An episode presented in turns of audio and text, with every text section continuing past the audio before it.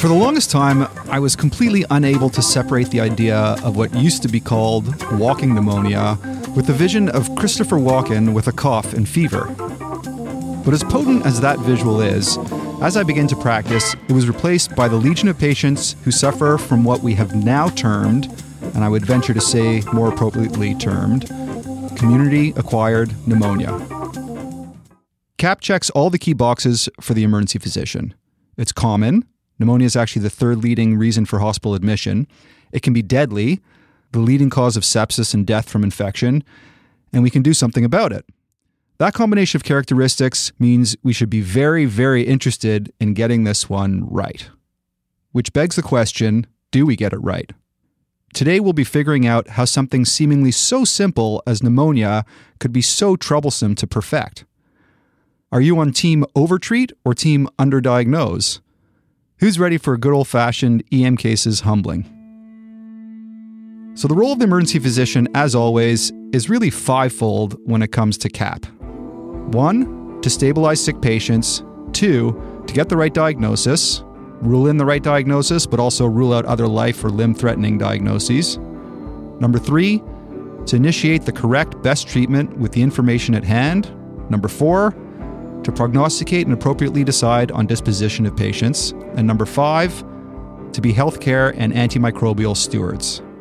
So, with these roles in mind, it's my pleasure and honor to introduce my colleague at North York General Hospital, a guy who definitely is in my top five best EM clinicians I've ever seen. His clinical acumen really is mind blowing. His practical application of the literature is second to none, and he's probably the most efficient EM doc I've ever worked with the man you may have heard before on our ENT episodes, a frequent faculty of the EM Cases course, Dr. Lior Sommer. Welcome back to the show, Lior. Thanks. It's a pleasure to be here. All right. And another familiar voice from our episodes on soft tissue infections and UTI myths and misperceptions, our go to ID guru, the head of antimicrobial stewardship at the University Health Network and Mount Sinai Hospitals, Professor Andrew Morris. Welcome, Andrew. Great to be here again. Couple quick announcements before we get into our discussion on pneumonia. Registration for the February EM Cases course featuring roundtable discussions with your favorite EM Cases guest experts, followed by high fidelity simulation sessions, opens on October 1st at 10 a.m. on the EM Cases website. There's only 48 tickets available, which usually sell out in a day or two, so act fast. And with the release of this podcast is the release of a brand new EM Cases foam offering, ECG Cases, making complexes simple a blog that combines the best of ECG interpretation nuggets with the latest in educational theory, with Jesse McLaren, who will also be featured on the Quick Hits podcast. So let's jump into our first case. A 36 year old healthy male comes in one cold Canadian winter eve with a four day history of increasing cough with green sputum, shortness of breath on exertion, and severe fatigue. He's felt chills and night sweats and thinks he's had a fever for the last two days.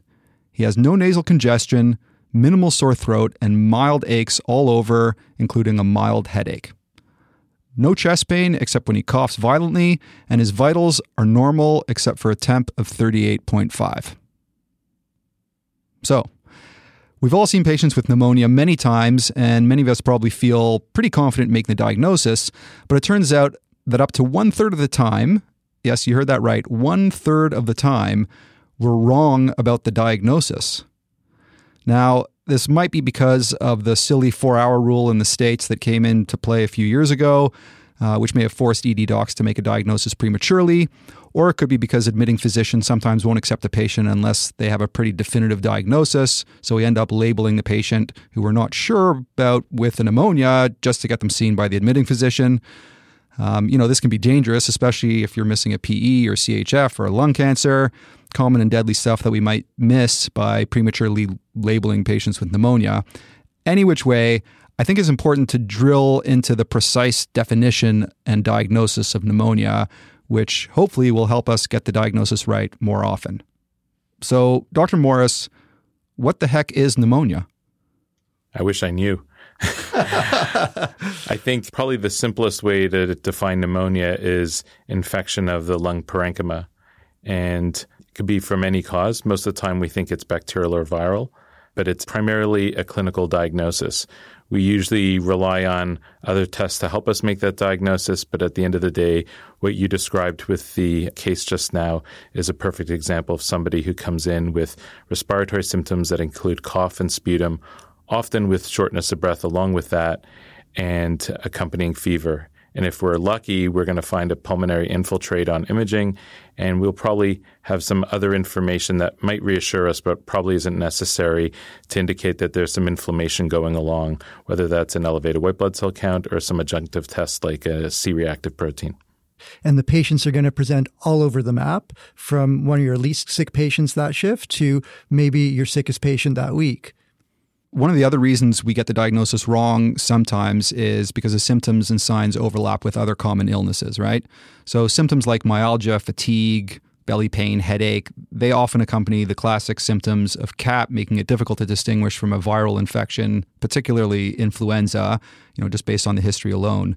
So, what are some of the key features on history and physical to help us rule in pneumonia? I mean, we talked a little bit about sort of the classic story, which is in our case, but what are some of the kind of key things that you look out for when you're thinking, hmm, I bet this is pneumonia rather than the flu or some other viral illness?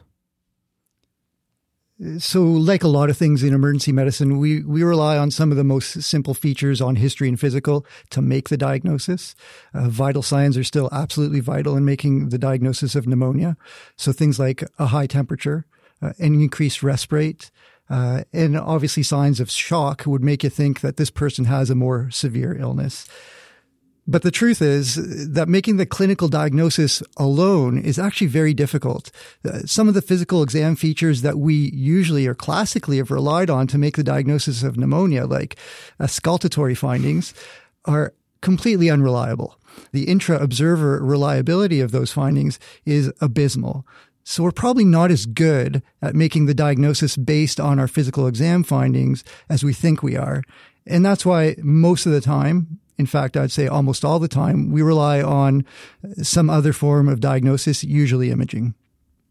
Yeah, I'd agree with that. And I think another uh, important historical note is that it appears that pneumonia has changed. So in the days of William Osler, it was rather common to find that your classical uh, physical exam findings of bronchial breath sounds, egophony, whispered pectoriloquy, etc. But we don't seem to find that anymore. And the usual physical exam finding of community-acquired pneumonia in our day is a normal chest exam or merely crackles. When I dug into the JAMA clinical examination series, does this patient have community acquired pneumonia, and looked at the likelihood ratios, they were all pretty abysmal, actually. Um, you know, usually when I dig into that, you'll find something with a pretty good positive likelihood ratio or negative likelihood ratio that you think will help you. But in the case of pneumonia, unfortunately, the likelihood ratios aren't that great. So we are relying uh, a lot on our gestalt, a combination of some of those features plus imaging, which we'll get to in a minute. Yeah, this is really one of those diagnoses, eh, like many things that we do in emergency medicine, where it's not one piece of information that's going to clinch the diagnosis. It's going to be all those little features like the findings on, on uh, physical exam, the imaging, and the vital signs that are going to help you make the diagnosis. Mm-hmm. related to this, you know, we often find at the bottom of the chart the diagnosis of bronchitis. And that's one of the more common misdiagnoses of pneumonia, going both ways. Some people are diagnosed with pneumonia when they really have bronchitis and leading to overtreatment. Do you have any sort of magical clinical features that can help you distinguish bronchitis from pneumonia? Bronchitis is a pet peeve of mine. The diagnosis itself, acute bronchitis, I find it mostly sets patients' expectations that they're going to receive antibiotics on that visit. Uh, and I find there's very little uh, that helps me delineate what acute bronchitis is versus a simple viral upper respiratory illness. And maybe they're the same thing as far as I'm concerned. So I try to not use that diagnosis at all in the emergency department. You can have pneumonia and you can have an upper respiratory illness that's most likely viral. I don't find bronchitis a useful term. Hmm, that's a good point. I mean, just by using the term bronchitis may be actually contributing to the trend of overuse of antibiotics.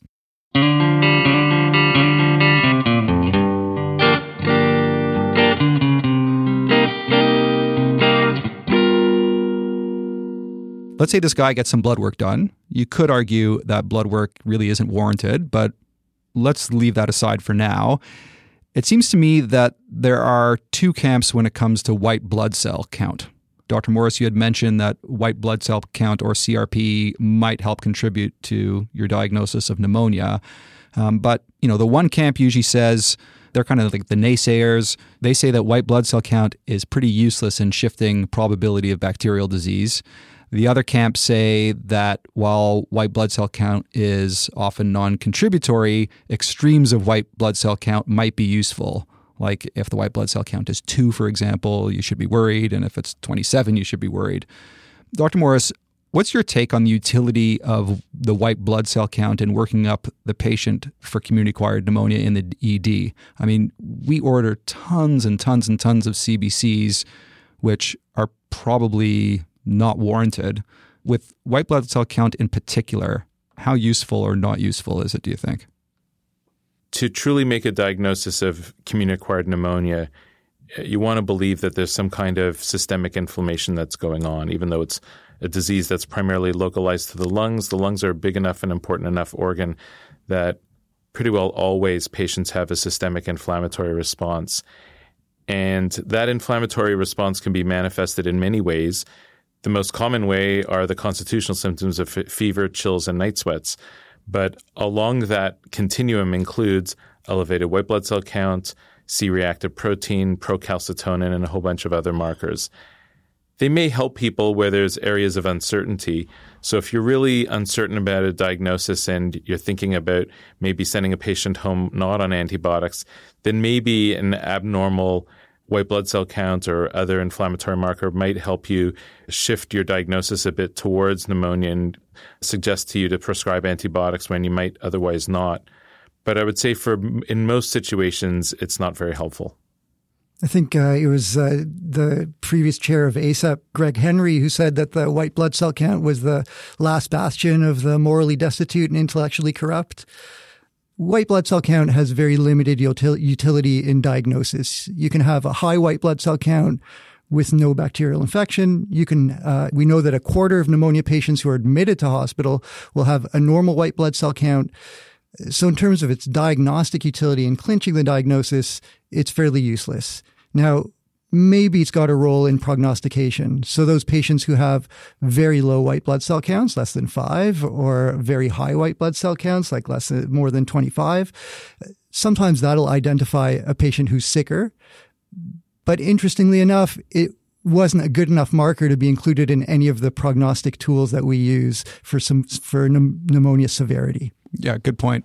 Um, and Dr. Morris, you had mentioned CRP. Can you say the same thing for CRP, or do you find CRP actually a useful marker? Is it something that you think we should be ordering in the emergency department, or more is it for admitted patients to to uh, monitor how well they're doing? I never use it. Period. All wow. right. Can we drop? Well, that was mic? a simple answer. okay, you never use CRP. Period. Um, As can, it relates to pneumonia. Okay. Okay. All right, and uh, Dr. Sommer, the the utility of a CRP. I agree. In pneumonia, I don't find it very useful. Unfortunately, it can be high in the setting of a viral infection, and uh, you know maybe a low CRP is slightly reassuring. All right, and then the last one would be procalcitonin. I know there's been a lot of recent literature on procalcitonin. Dr. Morris, any value either in the emergency department or for prognostication. I understand that there's some studies that show uh, that it might be useful in determining the duration of therapy once they're admitted. Procalcitonin, yay or nay? Yeah, I think it's a glass half full, half empty uh, situation with procalcitonin. It seems to me, based on the literature that we have, that it's a useful marker in theory. But as with so many other studies with procalcitonin, the ones in community acquired pneumonia suggest that even though it's probably of value, clinicians don't seem to trust it enough to make decisions. The most recent of studies, which was done in uh, multiple sites in the US, published just a couple of years ago, suggested that even though it was helpful, it really didn't make a difference in terms of antibiotic exposure nor length of stay or mortality. But that's on the background of earlier studies that suggested that it is beneficial We know that patients who have a low procalcitonin after five days, you can probably comfortably stop antibiotics. But the problem is, for whatever reason, it doesn't seem to translate to behavior change, at least in high performing hospitals. I imagine from what you're saying that there's really no role for procalcitonin in the emergency department from what I gather, most of the research that's been done has been mostly about cessation of antibiotics downstream. I know that there's some literature in the pediatric field, uh, for example, a step by step tool that's been used for pediatric sepsis that uses procalcitonin as one marker uh, for diagnosis. I haven't seen anything supporting the use of procalcitonin for diagnosis of acute infection in adults in the ED.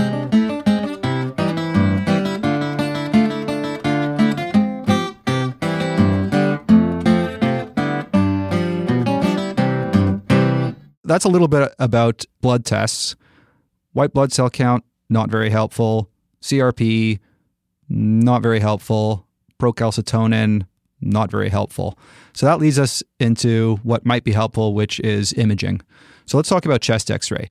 It seems that almost every adult with a cough in the ED will get a chest x ray, but many of them probably don't really need an x ray. So, Dr. Sommer, which patients with a cough do not need an x ray?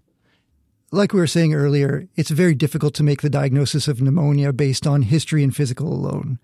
Uh, so our threshold for ordering chest x-rays tends to be fairly low in the emergency department.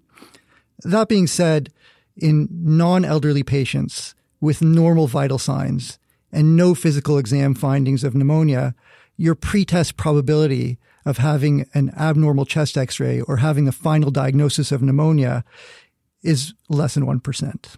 So if you order a chest x-ray on that patient, uh, the likelihood of you having a true positive in the setting of a low incidence is going to be low. And you're much more likely to misdiagnose that patient. Even just the combination of heart rate, resp rate, and temperature, if those are normal, your negative likelihood ratio is about 0.18 according to the literature. So that's going to be a very unlikely diagnosis of pneumonia you still have to consider some other diagnoses asthma, COPD, heart failure, other things that a chest x ray may or may not help you make. Uh, but patients who are non elderly, under the age of 65, with normal vital signs and no physical exam findings, probably don't need an x ray. Yeah. And of course, you know, every now and then you'll order a chest x ray for someone who doesn't have pneumonia clinically, and you'll see maybe a little bit of atelectasis there. And you might say, oh, it looks like there might be a little something there, and then treat it as pneumonia. And of course, they don't have pneumonia. So, you know, there's all those false positives that you might get with a chest x ray as well. Yeah, I would support that. And I think one of the things I've learned over the years with pneumonia is that you need to start developing some comfort with uncertainty. And there may be times where you really don't know and either the patient needs to be reevaluated or even just a follow up phone call the next day, see how they're doing. And that may shift your decisions on management. One of the luxuries we don't have in the emergency department generally is to see people over time, but we should probably do it more often is, you know, rather than ordering a million tests and giving them some, you know, heavy duty antibiotics, tell them, hey, why don't you just come on back in two days and get reassessed? I've never regretted calling a patient at home a day or two later. That's always been a positive thing to do. We know that no test is perfect, and no radiologist is perfect in reading the imperfect test. And of course, chest x ray is no exception. Dr. Morris, what is the accuracy of chest x ray for pneumonia? I mean, which patients with a normal chest x ray would you consider treating for pneumonia? Because we know that we do get a certain small percentage of patients who actually have pneumonia what you know diagnosed over time who will initially have a normal chest x-ray? It's really a tough question to answer. There are some studies that have looked at the sensitivity and specificity of radiography. Usually those are based on more advanced techniques like CT scanning. The problem is in almost all the literature abnormal radiography is essential to the diagnosis of pneumonia. So you actually can't be included in a study unless you have abnormal imaging. So, and if you go back even to most of the various national clinical guidelines on community acquired pneumonia, they mandate that a patient has abnormal radiography. So if you go by that definition, despite what Lior and I have been already saying today, you really can't have pneumonia, at least for literature purposes, for publication purposes, unless there's radiographic imaging. That being said, I think we all recognize that at least the plain radiograph has uh, upwards of 10% insensitivity. And so uh, that means that if you do something like a CT scan, you'll find abnormalities that you didn't initially see on your chest x ray. All right. And is it true that the severely dehydrated patient, for example, might be more likely to have a normal chest x ray when they, in fact, have pneumonia? Absolutely. There are three general situations where I tell uh, colleagues, including residents, that the x ray may be normal when, in fact, there's pulmonary infection. Uh, one of those is dehydration. Another one is when patients have underlying neutropenia, so they, they aren't able to produce an inflammatory infiltrate. And then the third situation is just the very black lungs. So the patients with severe emphysema, for example. And in those situations, you often don't see an infiltrate, even though they may have pneumonia. So when we're looking at these chest x rays, there's a normal chest x ray, and then there's a chest x ray with subtle findings for pneumonia. What are some of the more subtle findings on chest x ray that we should look for in particular when we suspect pneumonia? You know, sometimes you look at the chest x ray, it's obvious there's like a big infiltrate there. But do you have any tips and tricks about just looking at chest x rays to kind of search for the quote hidden pneumonia? So you're right. The, the obvious ones are going to be obvious. Uh, there are a few more subtle findings that sometimes will help you clinch the diagnosis. Silhouetting of a heart border of the diaphragm, those can sometimes be subtle. Uh, you can sometimes have a very small pleural effusion that'll just show up as a blunting of your costophrenic angle. I think something that people often uh, do miss or don't actually look at very closely is the lateral chest x-ray. It's a forgotten view in many cases. And it can, you can see sometimes infiltrates that you won't see on a PA or an AP view, but also just identifying the normal structures on a lateral, uh, the trachea, the, the left mainstem bronchus, the right pulmonary artery. When you can't see those things clearly, you should suspect that at least the patient has some adenopathy that's obscuring them. And that should raise your clinical suspicion a little bit. Yeah, and especially those those retrocardiac infiltrates, those ones are, are sometimes those sometimes are impossible to see on the AP and will only show up on the lateral. Yeah, I usually tell people look on the lateral x-ray and it should get blacker as you go down. If it's getting whiter as you go down, there's probably something there. Good general rule. Let's talk about chest x-ray patterns. You know, I remember way back in medical school being taught that there's certain chest x-ray patterns which can predict the causative bacteria to help guide antibiotic choices. Dr. Morris, is that true anymore? Can the etiology of pneumonia be predicted from the chest x-ray pattern? No, I think that has been largely dispelled and I think usual bacterial pathogens like uh, Streptococcus pneumoniae or Haemophilus influenza can produce rather atypical pictures, and similarly, the more atypical bacteria such as Mycoplasma or Legionella can produce rather typical lobar pictures as well. So, so you're telling me all that pimping at Morning Report was completely useless for my education? Total waste of time. all right. Let's say that we do see an infiltrate on a chest x ray. I think it's important just to go through the differential diagnosis because so often, you know, you have someone who might have a cough, uh, they don't have an obvious pneumonia clinically. Uh, you see something that looks like an infiltrate on the chest x ray, you call it pneumonia, and you move the patient on. And that's actually when the misdiagnosis rate is quite high.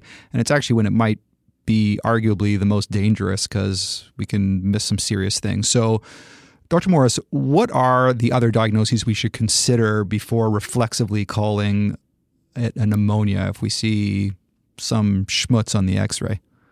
I've got a few thoughts on this. One of them in particular is that most physicians make the diagnosis relatively quickly when they walk into the room, and so aren't too interested in reflecting on other possibilities. So I, th- I, think it's a really important practice to be rather reflective and determined in considering your differential diagnoses because we know that as physicians, we just don't do that enough, especially in people who come in with uh, shortness of breath and fever. to me, the one that hits home the most because it was a diagnosis that I missed years ago and resulted in uh, a patient dying was pulmonary embolism. And pulmonary embolism can look very much like pneumonia, fever, shortness of breath, sometimes some chest pain, elevated white blood cell count, as we sort of alluded to before. And that's the one where the findings can be so subtle and yet can be uh, really quite profound and certainly the outcome can be profound. The other thing that comes to mind often for me when I see patients, and it's more often older patients, to be honest, is the patient who comes in with fever and tachypnea. And clinicians often interpret tachypnea as shortness of breath, but it's not. And patients with tachypnea, especially in the absence of substantial hypoxia, usually have some other cause for their tachypnea, and it just means that they're systemically unwell. So things like pyelonephritis, as an example, appendicitis or other intra-abdominal infection can absolutely mimic commune-acquired pneumonia. The usual other broad differential is all there: heart failure, COPD exacerbations, etc. But those two uh, syndromes or situations in particular are the ones that I'm going to highlight as as pearls here. I can't emphasize uh, what uh, what Andrew said enough about the anchoring bias that we have when we walk into the patient's room. Spot diagnosis kills. Uh, we're so good at it. We're so fast at it. But anchoring on a diagnosis because the patient has a fever and some respiratory findings is going to make you drive you to make mistakes. I had a patient just this weekend who rolled into our resuscitation area with a temperature of 38.8 a cough, and tachypnea. Everything in my brain was saying this patient had pneumonia. He ended up having uh, an infarct with pulmonary edema. So just be reflective, like Dr. Morris is saying. Before we leave chest x ray and go on to CT, the other thing is you see an infiltrate on chest x ray and one of the myths out there that I've seen is if you see an apical infiltrate, then you really need to think about TB because it's almost always TB. And conversely, that if it's not an apical infiltrate, then it's not TB. Um, and TB is one of those things that's very difficult for us to pick up in the emergency department. Dr. Morris, can you just give us a few pearls in terms of what should tweak us to think maybe this could be TB, which of course is a totally different manage, management than your usual community acquired pneumonia, and whether there's anything on the chest x ray that can help us in that respect? I'm not sure I can give you pearls, but I'll give you oysters at least. The consideration of tuberculosis is primarily a clinical one based on history. At least in Canada, where we are, we see tuberculosis in uh, people who come from endemic regions uh, with tuberculosis or in our uh, indigenous population. And it's really uncommon to see it in uh, people other than from those main two demographics. Uh, we do also see it in, I guess, other marginalized populations as well. Altogether, that's still a relatively small number of patients in Canada, but it's a really important population because of the various implications, both to the patient and from a public health perspective. But that diagnosis is primarily a clinical one, and then it's secondarily a radiographic one. One of the most important aspects of on history of tuberculosis is the duration of symptoms. It's pretty uncommon for patients to come in with a very acute history of reactivation tuberculosis. Now, 5 to 10% of tuberculosis is primary, so it does present like a community acquired pneumonia, but you're talking 5 to 10% in a relatively uncommon disease. So, the really important historical aspect here is what's the patient's demography and how acute is the syndrome. Great. I love that. That's simple. So, populations that come from TB endemic areas, and then the duration of the illness. If it's protracted, then you really need to start thinking about TB. And then, what about the chest x-ray. So, you know, we were all taught that, you know, an apical infiltrate is TB until proven otherwise. But I've also seen uh, patients who end up being diagnosed with TB who have an infiltrate, you know, in the left lower lobe that looks like a regular community acquired pneumonia. I think Lior alluded to this earlier that it's all related to your relative likelihood. And certainly in somebody with an apical infiltrate, you're certainly thinking more TB than something else.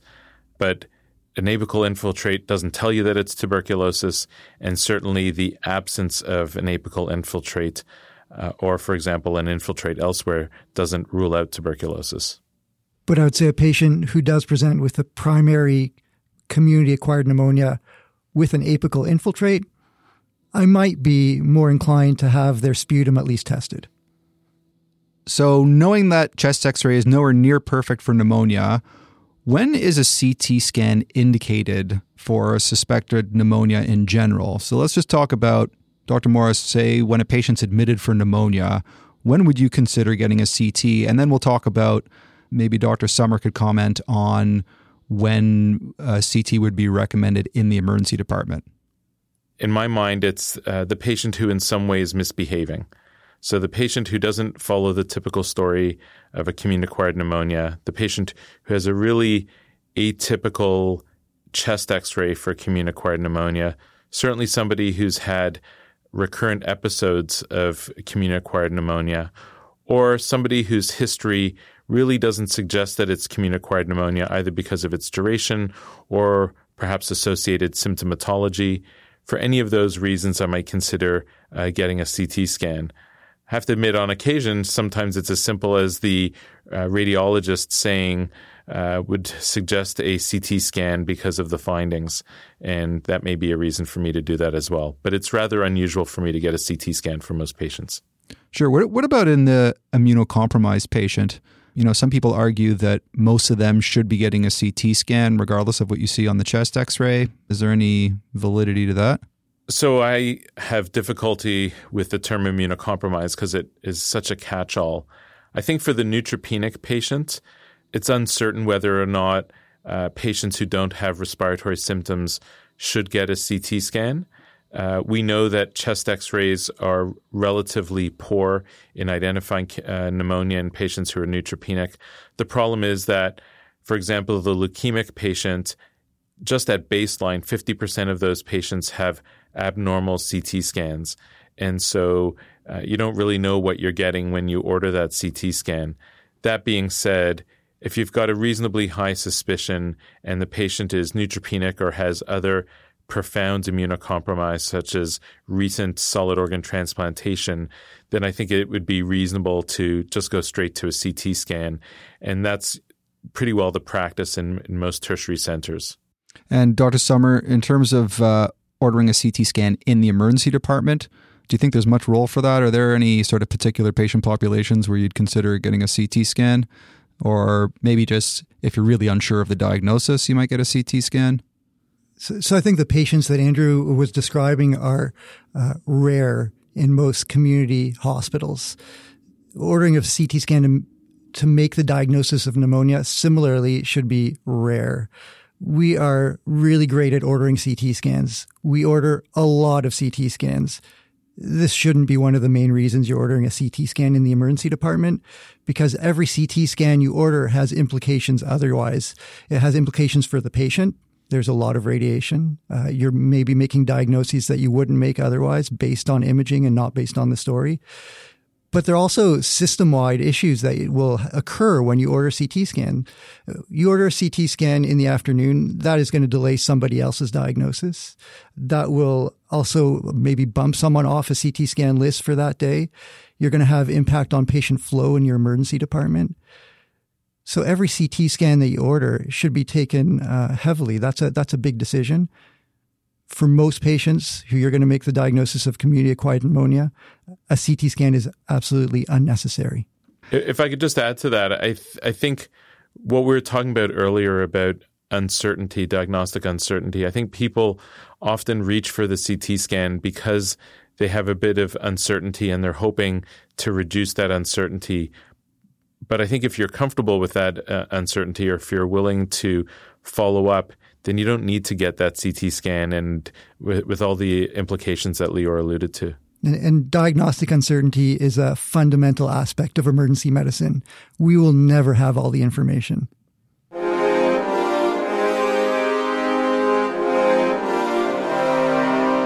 And what about POCUS, point of care ultrasound? So, Dr. Sommer, assuming that you have decent POCUS skills, do you think there's much of a role for POCUS in the ED diagnosis of pneumonia?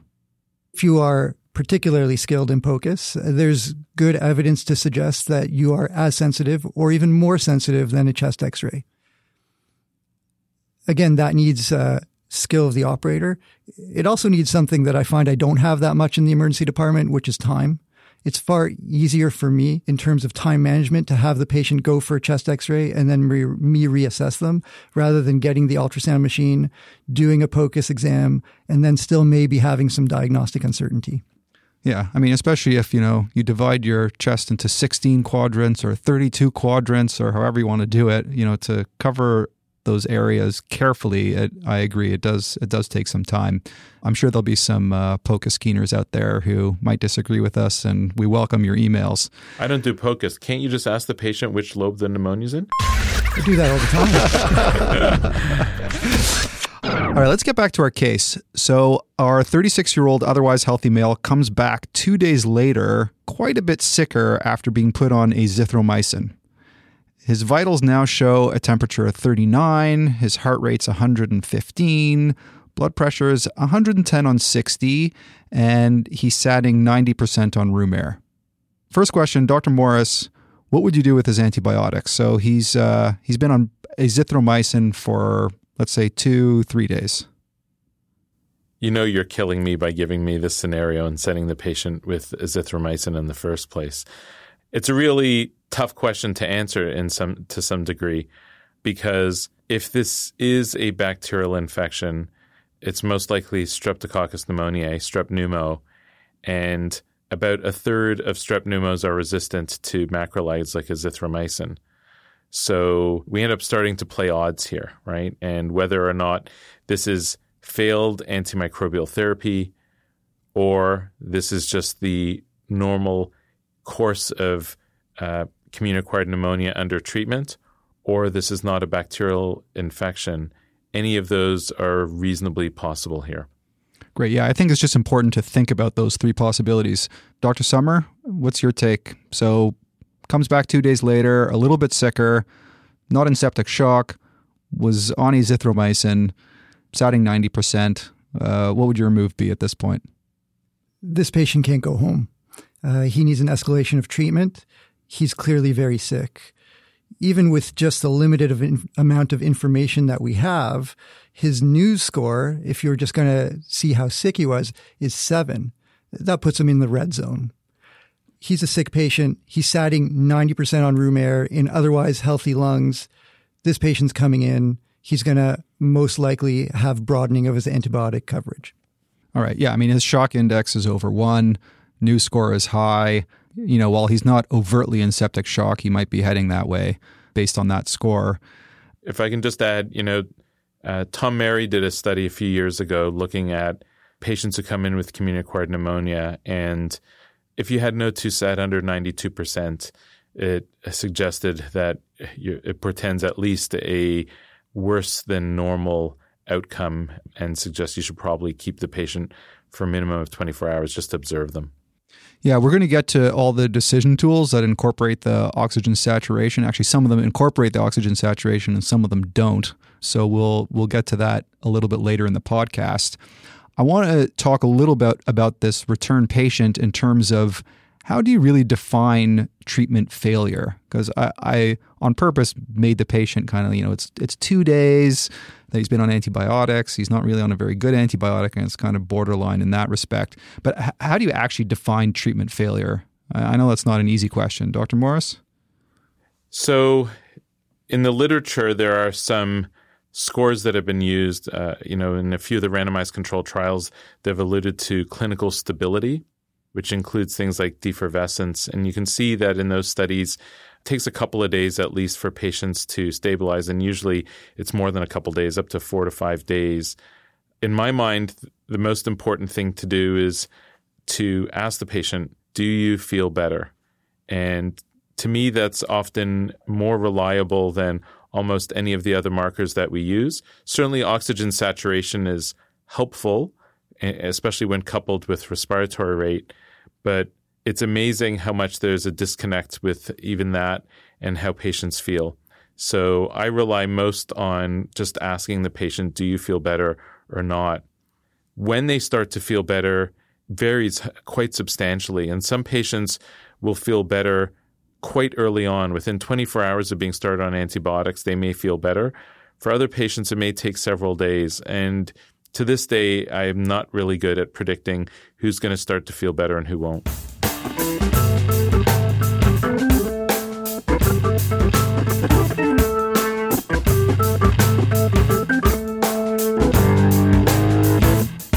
Case number two an 87 year old female nursing home patient comes in at the same time as your young guy over the winter holidays. She has a history of ischemic stroke, moderate dementia, and diabetes. She looks pretty sick. She's also had four days of cough, but non productive. She had one measured temp over 38 at the nursing home, but is otherwise afebrile. She was sent in by the nursing home doc because she normally could get up out of bed and walk around with her walker pretty independently, but now she was so weak that she couldn't even get out of bed, and they measured an O2 sat of 89%. You can't get much of a history from the patient because of dementia, and the vitals are pretty much within normal limits, but the O2 sat is wavering between 90 and 92% on room air. And like almost every adult patient who gets triaged in an emergency department, her respiratory rate is documented as 20. So, the next question is a controversial one, and Dr. Morris, being an ID specialist, may have some bias for this one, but I'm going to ask it anyways. Which patients need testing to identify the causative organism in the ED? So, which patients need blood cultures, sputum cultures? Because if we order blood cultures on everyone suspected of pneumonia, we'll probably bankrupt the system, and the vast majority of the blood cultures will not change management. On the other hand, I'm quite sure Dr. Morris is often faced with the clinical conundrum of the patient who isn't getting better in hospital from pneumonia and no blood cultures were drawn. Or if he wants to narrow the spectrum during hospitalization to avoid drug resistance with broad spectrum antibiotics, he's going to want the blood culture results. So, what are the indications for ED blood and sputum cultures? So, for blood cultures, I think what I tell people at least is that you want blood cultures when you suspect that the patient may be bacteremic. So, when do you when do you suspect somebody with pneumonia might be bacteremic? Usually, they have some evidence of sepsis.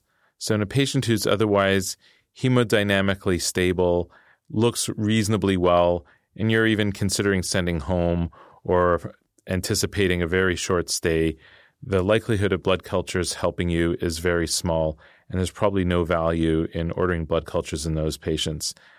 Have to admit, that being said, by the time I see them, the blood culture's already been sent off, and almost everyone who gets admitted under me for commune acquired pneumonia has already had two sets of blood cultures sent. But it is a minority of those patients who have positive blood cultures unless there's some other demographic that would suggest that they might have bacteremia, possibly from another source. So, for example, uh, people who inject drugs who may have, whether it's a community acquired pneumonia or a right sided endocarditis with septic pulmonary emboli, they might have uh, positive blood cultures.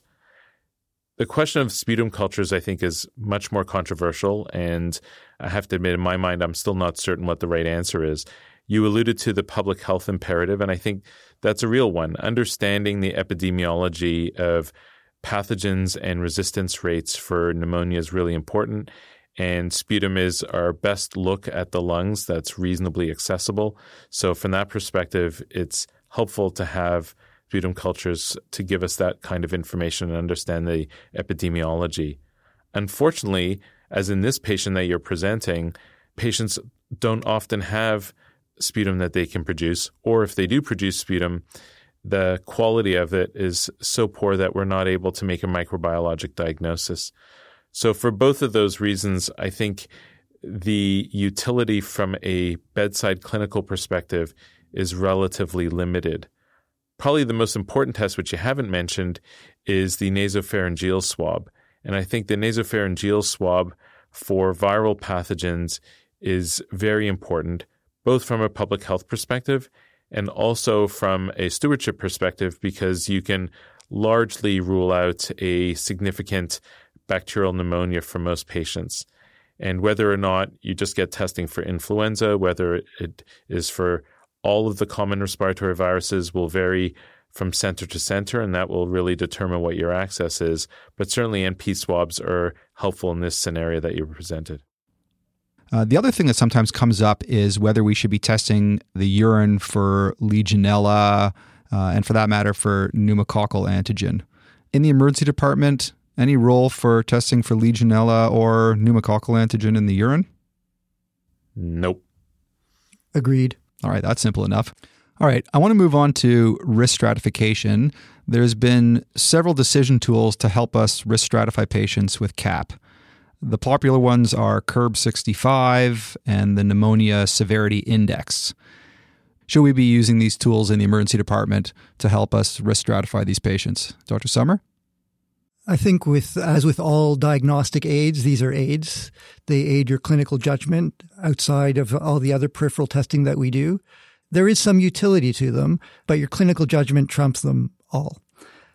Uh, that being said, my preference is this, the pneumonia severity index, the PSI, even though it's a little bit more cumbersome. It's got more variables. I find that the information I generate from that is more useful in terms of prognostication and in terms of disposition. CURB 65 has the advantage of being relatively simple, but I think given the availability of smartphones and computer order entry, we're always at a device where we can simply plug in the information and get a number out that will help us guide management.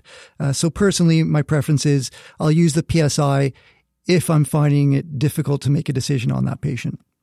Yeah, sometimes uh, you plug in the numbers and, and you're surprised, and it really does uh, change your management. Just some of the things about CURB 65. We were talking about oxygen saturation before and how important that is to determine the severity of pneumonia that someone has. And the CURB 65 actually does not have oxygen saturation in it, which some people criticize the rule for. All right, so Dr. Sommer, you think if we're going to use anything, PSI is probably better. And don't forget that to apply any of these rules, whether it's the CURB 65, the PSI, or SMART-COP, the patients actually have to have blood work drawn because they rely on blood work for several of the variables uh, venous blood gases, albumin, electrolytes.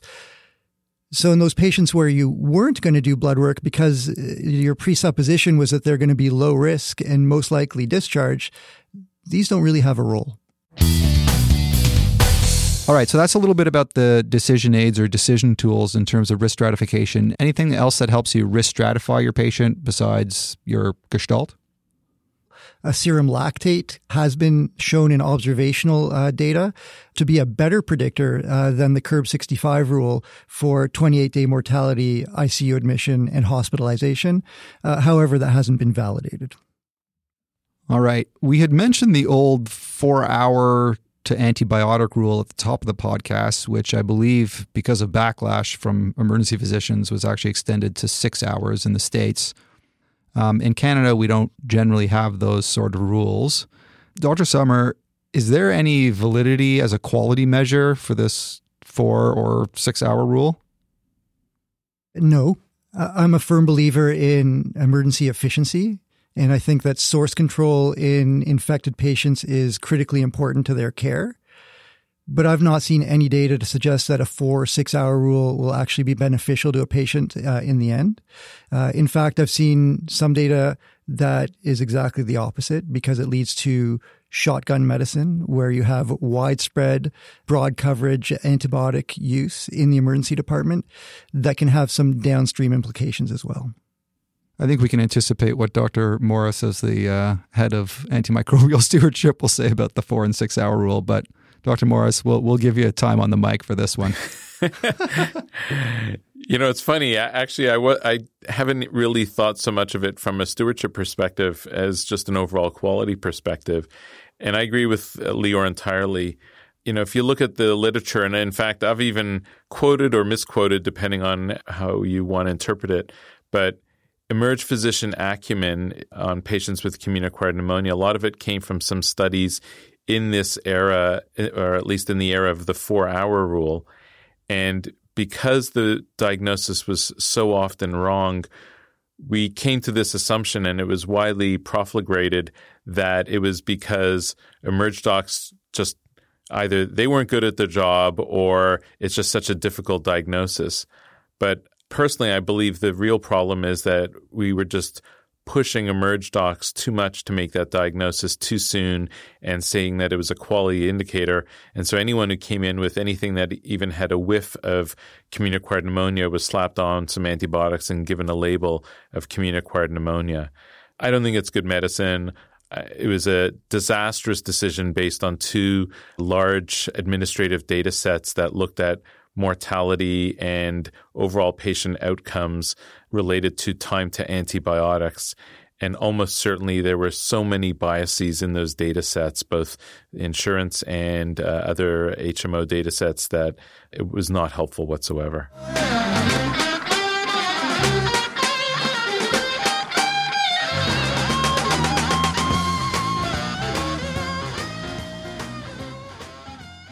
We're going to move on to the huge topic of antibiotics. And I just want to preempt it by saying that this is going to totally depend on where you practice and you're always going to need to you're always going to need to consult your local antibiograms um, but i think it's worth talking about antibiotics in in general terms and we might even get into some specifics of what's done in ontario just to give you a sense of how antibiotics should be prescribed community acquired pneumonia. And to start it off i want to talk about oral versus iv antibiotics now, I know that there's at least nine big RCTs that show that oral antibiotics are as effective as IV antibiotics for community acquired pneumonia. Dr. Morris, which patients do you recommend receive IV antibiotics in the emergency department for community acquired pneumonia? I think the patients who are unstable, the ones who are heading to the ICU, the patients who are hemodynamically unstable, the patients who uh, you can't be certain whether or not they can take oral antibiotics nor absorb oral antibiotics. All those patients need intravenous antibiotics. Everyone else, they could probably get oral. There's really nothing magical about intravenous antibiotics as long as you can get appreciable levels in the blood through the enteral route. And for most patients, you can do that with most antibiotics that you're going to use for community acquired pneumonia. So, for example, giving someone oral clavulin is probably as good as giving, say, ceftriaxone when someone comes in with community acquired pneumonia. We don't have any blood cultures or any, we haven't identified any organism yet. There may actually be an advantage to that in many scenarios. One, the time to add antibiotic administration in oral antibiotics tends to be far faster than IV antibiotics. Two, uh, that is going to be the subsequent disposition plan for almost all patients will be oral antibiotics. And three, there are less adverse events associated with uh, oral antibiotic use than IV antibiotics. Yeah, my understanding was actually there's two recent studies in the New England Journal of Medicine that was showing that even for osteomyelitis, oral antibiotics are as good as IV antibiotics. And then there was a second one that showed that they randomized after, I think, a week of IV antibiotics for patients with endocarditis, even. They randomized to oral versus IV antibiotics, and the oral antibiotics were just as good. You know, this is a topic that I, have been lecturing about recently, uh, and I think it's something that can really change, especially in an era where we have limited resources. I don't know the exact cost, but I imagine that IV antibiotics are way more expensive than oral antibiotics. In terms of efficiency in the emergency department, we can get patients oral antibiotics a lot faster than IV antibiotics. You know, it takes up nursing time. Uh, there's a whole long list of reasons why we should be using oral antibiotics in the vast majority of cases for almost any infectious disease that we see in the emergency department. Yeah, I think that's true. I think uh, how we think about oral antibiotics uh, today differs substantially to how we thought about them 10, 15 years ago. And, you know, you were alluding to the Oviva and POET studies um, that were really fantastic randomized controlled trials. I don't think we've heard the end of the story. I think we're going to continue to hear a lot more uh, with uh, more trials pushing the envelope on oral antibiotics. There's always the caveat, and the caveat is that not all oral antibiotics can be tolerated at sufficient doses to get you sufficient levels where you need to get them for certain infections. But for the majority of situations where uh, I think many of your listeners probably reach for intravenous antibiotics initially, you could probably get away with oral antibiotics, and as Lior suggested, it would help your patients. All right. And of course, there's the patients that, you know, have protracted vomiting. There's the patients who are very high aspiration risk that with short gut syndrome. So there are exceptions. But when you're trying to debate between which one and there's no good reason to give the IV, then go for PO. Um, I want to talk about specific antibiotics now. I want to talk about amoxicillin clavulanic acid monotherapy. For a while there, it seemed to be what we were using quite often. Is it still appropriate first line therapy for outpatient community acquired pneumonia? Uh, what are your best options for sort of run of the mill community acquired pneumonia in an otherwise healthy patient? Penicillin or amoxicillin. That's what I would suggest. Um, I don't think we're totally there yet in terms of uh, prescriber comfort with that. What I mentioned earlier about the epidemiology of pneumonia. So we know that for patients who get admitted to hospital, it's probably around 15%, 20% where we identify a bacterial pathogen. It's probably lower than that for the patients who are either seen in primary care outside the emergency department or are seen in the emergency department with a plan to discharge them straight home rather than admission. And the majority of those cases are going to be either Streptococcus pneumoniae or Haemophilus influenza. Every isolate of strep pneumo that comes in with pneumonia uh, these days is essentially susceptible to penicillins, whether it's penicillin or amoxicillin. There's no added benefit from the clavulanic acid because the clavulanic acid is for beta lactamase production. So you'd use that if you were wondering about MRSA, but we're not even talking about Staph aureus here. We're just talking about strep pneumo and Haemophilus influenza.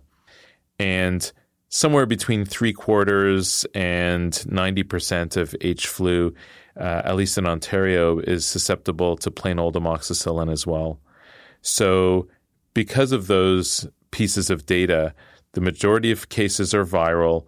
When they're bacterial, it's either going to be strep pneumo or H flu, and almost all of those are going to respond to amoxicillin, to a lesser degree, penicillin. Amoxicillin is the way to go.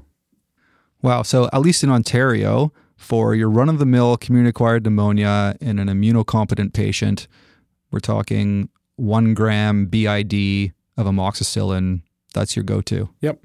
And that would be consistent with guidelines, uh, some guidelines in Europe as well, Australian guidelines. So I think you're seeing an increasingly progressive adoption or readoption of amoxicillin and returning away from the more broad spectrum and potentially more dangerous uh, antibiotics such as the macrolides and fluoroquinolones, which have a whole host of problems associated with them it's amazing how much this has shifted over what I like to think of as my short career. Uh, but over the past 15 years, we've seen a huge shift away from those agents uh, that uh, Andrew was mentioning, macrolides, fluoroquinolones, when we were r- routinely prescribing those as monotherapy. Absolutely. So that's a sort of, you know, healthy young guy comes in with uh, community acquired pneumonia let's just add a few little modifications there. What if the patient's an alcoholic? You know, then I would imagine you'd want to maybe use amoxicillin clavulanic acid in in that case. What are some of the sort of key modifications of your basic, you know, one gram of amox BID for community acquired pneumonia for outpatient? Personally, I don't think there are too many modifications, to be honest with you. I think if the patient's highly likely to have poor oral hygiene, then I think it certainly uh, changes the potential spectrum. And I think in that situation, I would add the amoxicillin clavulanic acid rather than the amoxicillin. Whether I really need to, I don't know. There isn't good data to suggest I need to change it. Similarly, there isn't data to suggest that I would need to make any substantial modifications for patients who come from a nursing home with uh, pneumonia. Even though people tend to think that they're more likely to have gram negative pneumonias, uh, the literature really doesn't support that. Wow.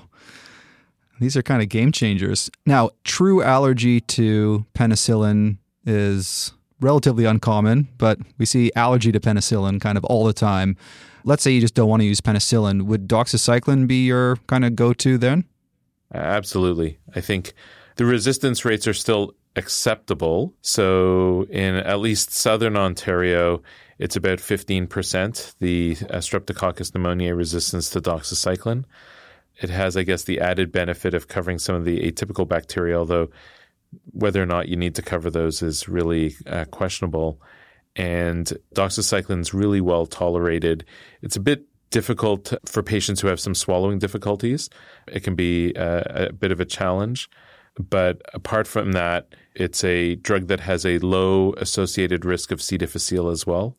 And so, for many of those reasons, many of my colleagues use it as a go to drug in pneumonia. So that's outpatient therapy. Uh, what about the patient who's coming in but is not so sick that they're going to the ICU, just to the floor, let's say? The question that seems to always come up is should there be atypical coverage? So, should they get azithromycin, for example, in addition to a gram or two of ceftriaxone, as an example? What are your kind of main options for the patient who's admitted to a non ICU bed? Yeah, so I think the pathogens are probably going to be the same. Your risk tolerance is going to be a little different because they're a bit sicker. And it will also depend on time of year. So, June to November, more likely to have Legionella. And you can really make a decision or a shared decision on whether you want to cover the still rather infrequent possibility of Legionella or not. If you want to cover the Legionella or the possibility of Legionella, then you give a few days of azithromycin. If you don't want to, then you just treat with your beta lactam, whatever beta lactam you choose, whether that's amoxicillin, amoxicillin clavulanic acid, ceftriaxone. Any of those are reasonable options. Uh, we've already talked about the oral versus IV issue here and you can decide. Sometimes what people may do is treat the initial course with beta lactams, and if the patient doesn't respond appreciably, then you add the azithro or you switch to the azithro, depending on investigations, perhaps. And those, I think, are all reasonable options. There's been two pivotal randomized controlled trials looking at the added benefit of so called atypical coverage, usually with macrolides, in addition to beta lactam therapy. One study, which was a Swiss study, looked at time to clinical stability. You could hypothesize that adding a macrolide might be beneficial in that situation. And certainly, atypical coverage in that randomized trial resulted in earlier time to so called clinical stability, with no overall benefit in terms of mortality, for example. On the other hand, a Dutch study, which didn't look at clinical stability but just looked at overall outcomes, found no difference with the comparison of beta lactams versus beta lactams plus atypical coverage. So I think we don't exactly know. My interpretation of it is there may be some slight benefit to adding atypical coverage, but that's going to be accompanied by the inherent potential complications at risks of giving a patient a second unnecessary antibiotic. So, because of that, I usually say you don't need it for most uh, patients. But I don't think it's unreasonable to add a second agent, especially if you've got a high suspicion of Legionella. So those are sort of your kind of go-to regular medications. I want to start talking a little bit about the more complicated patients. So first, which patients are at high risk for multi-drug resistant pneumonia and how should they be treated differently to the run-of-the-mill cap? Uh, in particular, which patients should be covered for MRSA with vancomycin, and which patients should be covered with anti-pseudomonals. So let, us start with the MRSA, and then we'll go on to the uh, Pseudomonas. In answering this question, I'm going to go back to one of my earlier statements, which is most community-acquired pneumonia doesn't have an identified bacterium with it, and when a bacterium is identified, it's usually strep pneumoniae or Haemophilus influenza. I think that's probably the most important statement in this podcast I, I will make, which is that almost always the only two organisms you need to cover are strep pneumo and H flu. No matter what a patient's MRSA status is, no matter where they come from, you almost always just have to cover those two from a bacterial point of view. Well, I thought like ID specialists were like these super smart guys who knew all these esoteric things that emergency doctors had no clue about. But I just, I love how you've simplified it to that. So, first of all, let me clarify. We're usually the best looking in the room, but maybe not the most esoteric and knowledgeable in the room. um, kidding aside, there are times when MRSA is a concern, but I think both of you will recognize that there was a time not too long ago where we seemed to see substantially more cases of community acquired MRSA pneumonia than we've seen more recently. And it's still a relatively infrequent finding, or in fact, it may be less frequent now than it was uh, several years ago. Uh, patients who have been incarcerated, for example, patients who, as I mentioned earlier, may have a bacteremic uh, source of their pneumonia. So they're having septic pulmonary emboli uh, related to injection drug use. Uh, you know, those are patients who I'm concerned about MRSA pneumonia. But Staph aureus pneumonia in and of itself is extremely uncommon, with the caveat of the patients who head to the ICU. So I don't know why that is, to be honest with you. I guess it's, well, we know uh, uh Staph aureus is a very virulent pathogen, and we do know that the relative frequency of Staph aureus in patients admitted to the ICU with pneumonia is higher than patients who are discharged home or to the ward. There may be some ascertainment bias there, but there's probably that's probably a true phenomenon as well. And so patients who are going to the ICU, you certainly want to cover Staph aureus if they've got documented MRSA or you have a high suspicion of MRSA colonization, then I think it's reasonable to cover them for MRSA. But in the absence of that, I don't think you really need to cover MRSA at all. Interesting. You know, I've heard these things. There's the the Shorr score. You know, there's this list of patients that you should consider MRSA for co-infection with influenza, chronic steroids, all elderly over the age of 75, dialysis patients, cavitary pneumonia. You know, I think in the in the states that's kind of what they go by uh, in terms of covering for MRSA. Staph aureus is an important cause of pneumonia. It's an important cause of pneumonia in patients who are heading to the ICU. You usually know that they're heading to the ICU when they're in your emergency department. And for most of those patients, you're going to be fine with your ceftriaxone plus or minus a macrolide. A small percentage of those patients, because of risk factors that are well known for MRSA, but the most important one is a prior known history of MRSA or from a setting where MRSA is highly prevalent, you're going to cover for MRSA. And I'll also point out that we know across North America, at least, the prevalence of MRSA has been dropping right? So Staph aureus has become more susceptible to methicillin and therefore cefazolin, ceftriaxone, et cetera, over the past five to 10 years. We don't know why that's happening. There's a bunch of hypotheses, but we know that um, MRSA in particular is less common than it used to be. Amazing stuff. Things actually get better. Wow. Occasionally. yeah. All right, so that's a bit about MRSA. What about uh, Pseudomonas? So, you know, I see a lot of uh, PIP/TAZ being used, especially for sicker patients with community-acquired pneumonia pretty much everyone going to the ICUs getting uh, PIP/TAZ and meropenem would cover Pseudomonas as well. Which patients do we need to cover for Pseudomonas? The patients who have structurally abnormal lung disease in general are the most likely to have Pseudomonas colonization. Certainly, the ones that I see the most would be patients, for example, with cystic fibrosis or bronchiectasis, or patients who have some other anatomical abnormality related to tracheostomy or something like that. That's not really what we often refer to as community acquired pneumonia.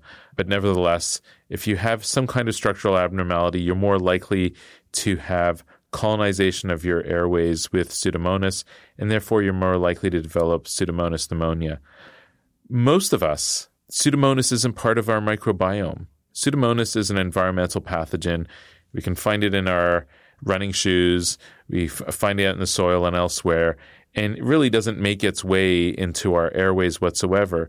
So if we come in with a pneumonia, and that would be true for most patients, the likelihood of having a pseudomonal infection is remotely small. So most patients who come in with a severe pneumonia get put on Pip/Taz or meropenem totally unnecessarily. And I think it's a really important point. For some reason, people think that piperacillin and tazobactam or meropenem are stronger antibiotics than ceftriaxone. I don't know why, but for some reason they think that it is. In my mind, I want to treat my patient with the best antibiotics that I know and the ones that I'm most, most comfortable with for certainly strep pneumo and H flu, which are probably the ones that are going to most likely to kill my patient, is going to be a plain old ceftriaxone or penicillin or ampicillin, right? So the faster I can get a patient on that, the better. I've got a lot of comfort, and they're less likely to cause secondary drug resistance if they end up hanging out in the ICU, for example, later on. So I'm actually very comfortable with those agents for most cases. But as I said, there is that rare time where a patient has some kind of structural problem or are known colonized with Pseudomonas, and that's when I'll cover for it. So, certainly, patients with structural lung disease, we should be thinking about covering for Pseudomonas uh, with something like Pip/Taz or Meropenem. Um, but certainly, we don't need to put every patient who is sick with pneumonia on Pip/Taz. That uh, ceftriaxone, in the vast, vast majority of cases, will be perfectly adequate we haven't mentioned fluoroquinolones yet. It seems like we used to use fluoroquinolones, as Dr. Sommer had mentioned, quite a lot more. Is it true that if someone has TB and you give them a fluoroquinolone, it kind of becomes a nightmare for you later on in the hospital stay because it partially treats the TB so that you won't get any positive testing for TB, but the patient will get better from the TB. Is that true? Absolutely. So, fluoroquinolones are good agents for tuberculosis. And because even without treatment, tuberculosis can sometimes be a difficult diagnosis to make, we know that giving fluoroquinolones um, will reduce the sensitivity of our sputum samples. On top of that, it may be falsely reassuring because you give somebody who comes in with pneumonia fluoroquinolone, they get better initially because it's treating the tuberculosis. But in the long run, you haven't cured the tuberculosis, and all you've done is dis, uh, delayed the diagnosis with a lower likelihood of recuperating the positive sputum culture. And just to elaborate more on fluoroquinolone use, I know that in the departments I work in, uh, as well as my own prescribing practices, because of all the downsides of fluoroquinolones, adverse events, uh, tendinopathies, drug interactions. The, the, FDA just came out with a thing that said uh, that it increases your risk for aortic dissection. Right. The, the, um, no so one really knows downsides. what to do with that. Yeah. Um, but certainly, if you know if you have other options, then then maybe you shouldn't be using fluoroquinolones. We have other options, uh, and we and uh, like we've been elaborating on, uh, beta lactams are really the core treatment for most community acquired pneumonia patients. Fluoroquinolone monotherapy for most indications in the ED, I think have mostly fall, fallen away. There are other options for almost everything that we use fluoroquinolones for, primarily in the ED, and I prescribe them very rarely now. Right. So, I mean, based on David Juurlink's uh, recent quick hit, uh, we should pretty much ban Septra. And uh, now, based on this, uh, fluoroquinolones should at least be sort of near the bottom of our list in terms of choices for community acquired pneumonia. Um, I want to talk a little bit about aspiration. You know, we often get patients coming in from nursing homes who we suspect have aspirated, uh, and they might be febrile and they might have kind of a full blown pneumonia picture with their aspiration. Do you need to cover for anaerobes with, say, clavulin or metronidazole for those patients? You do have to cover for anaerobes in patients who have true aspiration pneumonias. Usually, those anaerobes are susceptible to beta lactams, especially the penicillins or even ceftriaxone. So you don't have to add anything. That tradition of covering for anaerobes with metronidazole or clindamycin really came about from some data looking at lung abscesses which the pathogenesis is also aspiration, and, and at least initially, um, but that was uh, wholeheartedly extrapolated. Wow, there's so many game changers in here. It's unbelievable.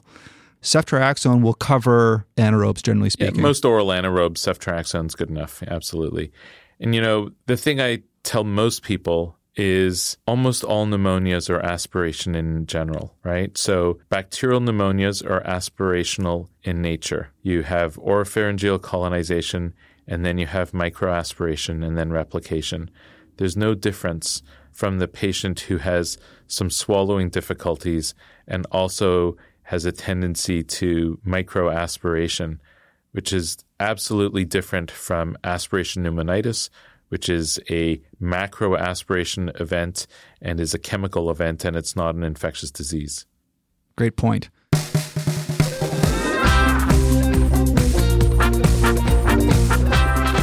I want to talk about steroids now. Now, it seems to me that steroids are quite frequently given in the United States to patients with community acquired pneumonia, but it seems hardly ever in Canada.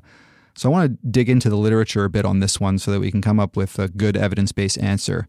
Dr. Sommer, let's start with you. What are the indications for steroids for community acquired pneumonia? I don't think anyone is going to definitively answer this question. There's probably a role for steroids in the sick pneumonia patient, in the patient who is headed to uh, the ICU or a step down unit. There's probably a role based on a couple of studies that have been done over the last two years. Uh, I'm referring to the adrenal trial and the APROCCHSS trial. Those are both trials that were done on uh, septic patients, but a large proportion of them uh, ended up having the diagnosis of pneumonia. Interestingly, uh, they had disparate results. The adrenal trial had uh, limited utility uh, to the steroids, where the APROCCHSS trial actually had a mortality benefit uh, to uh, giving uh, steroids in these septic patients. But when you look at both of the trials from a little bit more distance, you can see that even the adrenal trial had some signaling towards a benefit of steroids in these patients. Uh, so I would say that, that there's probably a role for steroids in the septic patients who are going to be admitted with pneumonia. The dose is not mega dose steroids. Uh, both those trials used a total daily dose of 200 milligrams of hydrocortisone. One of them was in 50 milligram boluses. One was infused over the whole day. So we're probably looking at, from an emergency perspective, a single dose of 50 milligrams of hydrocortisone in your septic pneumonia patients that are heading to the ICU. Yeah, I would agree. I think it remains highly controversial primarily because the quality of the data is overall rather poor. The systematic review done by Reed Siemieniuk looking at steroids in pneumonia showed that the poor quality studies were the, with the high risk of bias were the ones most likely to show a benefit. The higher quality studies didn't show a benefit. However, there was overall a bit of a benefit, countered primarily by the risk of hyperglycemia. So there may be a benefit. I remain agnostic uh, on whether there's a benefit or not. And if there's a benefit, it isn't me who's really adopting the risk, it's the patient. And for most short courses of steroids, the risk isn't substantial, but maybe the benefit isn't that substantial either. And so, uh, if I were to use, uh, and I have to admit, I don't routinely use steroids in uh, community acquired pneumonia, but if I were to, I would tell the patient, listen, this is why I would consider it but there is a bit of a risk here. Would you like to take it or not? And in the few times that I've had that discussion, they've all said no. Maybe that's because I lead them to that answer. I don't know, but I'm not a big fan of them, that's for sure. The downsides of a short course of physiologic dose steroid are pretty low. There's transient hyperglycemia that is easily easily managed, uh, but in terms of things uh, that we traditionally thought about with steroid doses, like secondary infections, wound healing, they tend not to be the case with these more moderate dose steroids for short periods of time. All right. So I guess a take home bottom line would be if you think your patient's heading towards the ICU, give your intensivist a call, have a discussion, make a decision with your intensivist whether they agree to 50 milligrams of hydrocortisone as an initial dose, um, and then once they're up in the unit, they can they can decide whether to continue it there. So that's a bit about steroids. we haven't yet talked about the duration of therapy. So, Dr. Morris, one of the key elements of antimicrobial stewardship involves how long the patient's on the antibiotic. And I think that we've seen over the last few years that patients are generally on antibiotics longer than they should be. How many days should patients with run of the mill CAP be treated with antibiotics for? You know, is five days adequate? Seven days, 10 days used to seem to be kind of the, the standard. What do you have to say about the duration of therapy?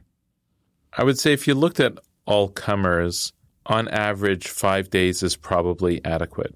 There was one randomized control trial that looked at five days and then reassessed. And then at the reassessment date, they were randomized, if stable, to placebo or an additional five days, and there was no difference.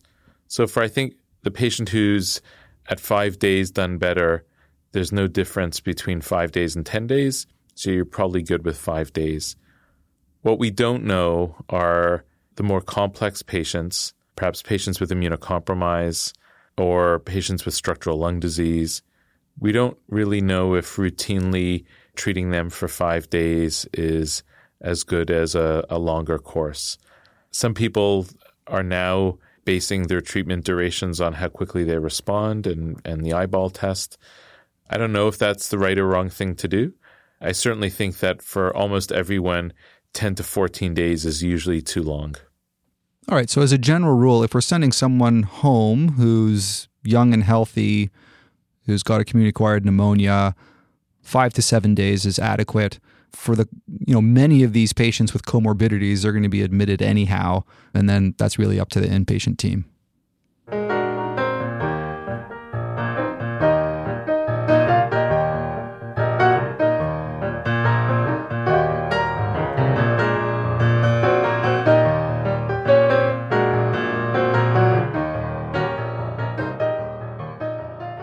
On to case number three.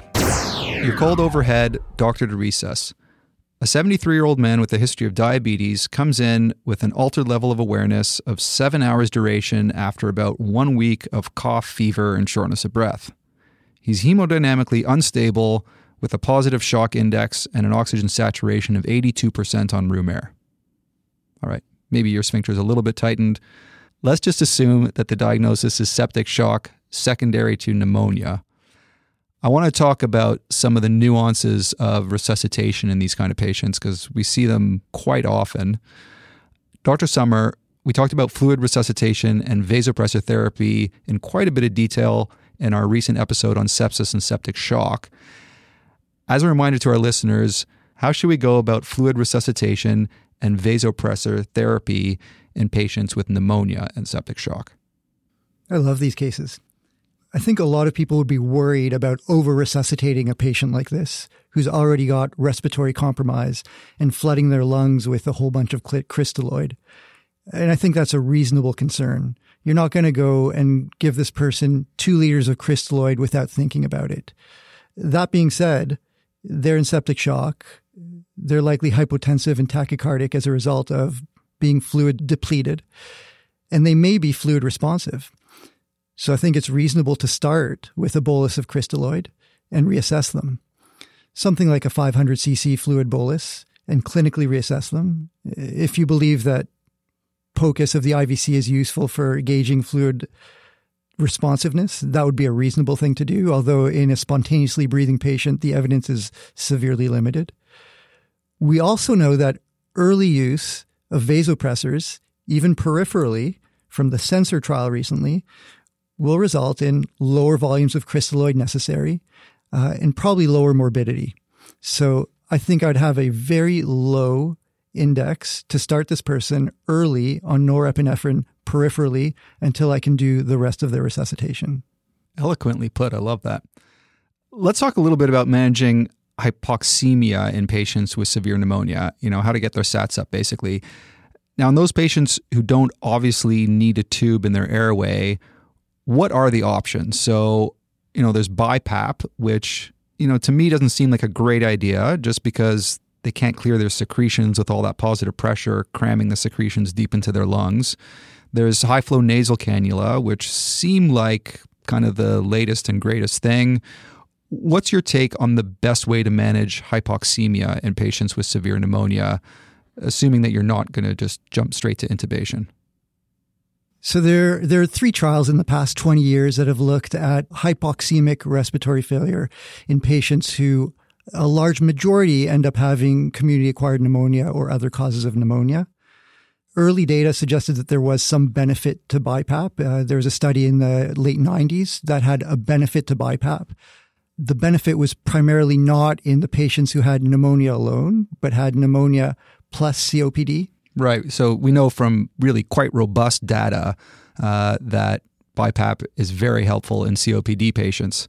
But of course, there's a lot of overlap there with pneumonia, right? Absolutely. And in the more uh, recent st- study, in a, a, study published in the New England Journal uh, a couple of years ago, uh, the Florali trial, where they compared high flow nasal cannula, uh, standard supplemental O2 by uh, non rebreather mask, and BiPAP, there was a mortality benefit to high flow nasal cannula in those patients with hypoxemic respiratory failure versus standard therapy and versus BiPAP. And in fact, BiPAP fared poorer than standard oxygen therapy in that trial. There was a harm to BiPAP in those patients. So I think in patients who have likely pneumonia and not COPD or heart failure as a result of their pneumonia. Or pneumothorax, I hope. Absolutely. High flow nasal cannula is the way to go. That being said, in a patient who you think is most likely going to end up intubated, and often we know who's going to get intubated, sometimes we don't, there may be a role for BiPAP uh, to temporize them until you can pre-oxygenate them and get them adequately resuscitated to intubate them. Or if you're unsure about the diagnosis, sometimes the BiPAP will buy you a little bit of time until you can be a little bit more certain because the patients don't come labeled as, I have pneumonia. Sometimes you think they may have heart failure, COPD, or some other cause for their dyspnea. So there, there's probably still a role for BiPAP. If you're sure about the diagnosis, uh, BiPAP is of limited utility other than in that perhaps pre-oxygenation, maybe DSI type of situation. All right, so those were a few nuances when it comes to resuscitating the really sick pneumonia patient. I want to move on to disposition and risk stratification. We've talked a little bit about CURB 65, we've talked about PSI. There's also something that's been used quite a bit to determine whether someone should go to the ICU or not, and that's uh, the SMART-COP decision tool. And there's this debate whether we should be using the SMART-COP decision tool or PSI in terms of deciding whether patients should go to the ICU or not. What do you think are the practical indications for admission to ICU for pneumonia? It always involves a discussion with the intensivist. And usually that circles around a few things. One is can the patient be managed on the floor or not? If they can't practically be managed on the floor, because of hemodynamic reasons or ventilatory reasons, uh, then they need to go to the ICU. Second consideration relates to the pace of their illness. Uh, there are some patients who, you know, they come in and they don't seem so unwell, but very rapidly deteriorate. And for those patients, I have a very low threshold to asking the uh, intensivist to come see. And uh, usually they're more than happy to accept that patient, even if it may end up being for only a short period of time. Just one little thing to add uh, on this front. There's some data to suggest that patients who get admitted to the ward first and then subsequently to the ICU tend to fare poorer than the ones who get admitted to the ICU directly, even when you case match them and uh, try to try to try to match their comorbidities. And in fact, there was one study uh, in the in 2015 that looked at hospitals that didn't have an ICU versus hospitals that did have an ICU. And so some of those patients were kind of discretionary admissions to the ICU. You know, we have an ICU, and therefore the patients are going to go to the ICU. The patients who did not get intensive care fared poorer. So there's probably some benefit to ICU care in those sicker pneumonia patients, even the ones who are in that kind of gray zone.